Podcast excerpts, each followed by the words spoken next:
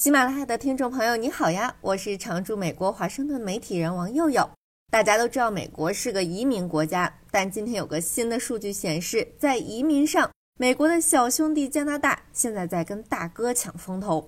加拿大统计局今天发布的最新数据显示，现在移民占加拿大人口的比例达到了一百五十年的最高点，已经成为七国集团国家里移民比例最大的国家。根据加拿大人口普查的结果，去年百分之二十三的加拿大人是移民，而且这个比例还会继续上升。预计到二零四一年，也就是不到二十年之后，可能会达到百分之二十九到百分之三十四。加拿大政府的目标是今年新增大概四十三万永久居民，也就是通常说的枫叶卡，跟美国绿卡是一个意思。这将比去年创纪录的四十点一万永久居民还多了大概百分之七点四。跟美国类似，印度、菲律宾、中国是加拿大新移民的三大来源国。美国第一大来源国是墨西哥，其次是中国和印度，还有菲律宾。虽然加拿大移民占比更高，但美国移民的绝对值最大。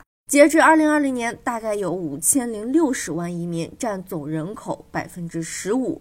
那加拿大这几年为什么要这么大力吸收移民呢？一个最重要的背景：人口老龄化。现在新移民已经成为加拿大人口增长以及经济发展的主要驱动力。加拿大统计局表示，从2016年到2021年，移民占加拿大劳动力市场增长的五分之四。但总体上，移民的失业率还是要高于非移民，并且更有可能是低收入者。加拿大这个最新移民数据还凸显了加拿大为了满足本土劳动力市场需求，转向临时居民。也就是在加拿大合法工作或者学习，但还没有拿到枫叶卡这部分人，跟自一九八零年以来的任何时候相比，二零一六年到二零二一年这五年间，拿到枫叶卡之前持有临时工作或者学习许可的人的比例越来越高，大概是百分之三十一持有工作或者学习许可，或者两者兼有，高于二零零一年到二零一零年间的百分之十三点一。简而言之，就是通过在加拿大学习以及工作移民加拿大的人的比例越来越高。那新移民在加拿大比较喜欢在哪儿生活呢？早年新移民比较喜欢定居在城市，像是多伦多、蒙特利尔、温哥华。二零零一年到二零一零年，有超过六成的人都在这些城市，但最近几年这个比例降到五成多一点，越来越分散。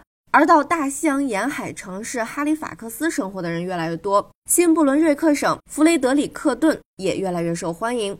说实话，这两个地方我都没听说过。熟悉的朋友，甚至在这两个地方生活的朋友，欢迎留言分享你的体验。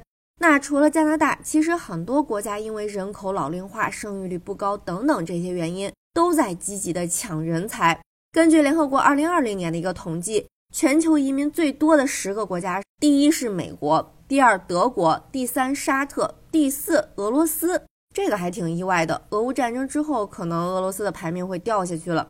第五是英国，然后是阿联酋、法国、加拿大、澳大利亚和西班牙。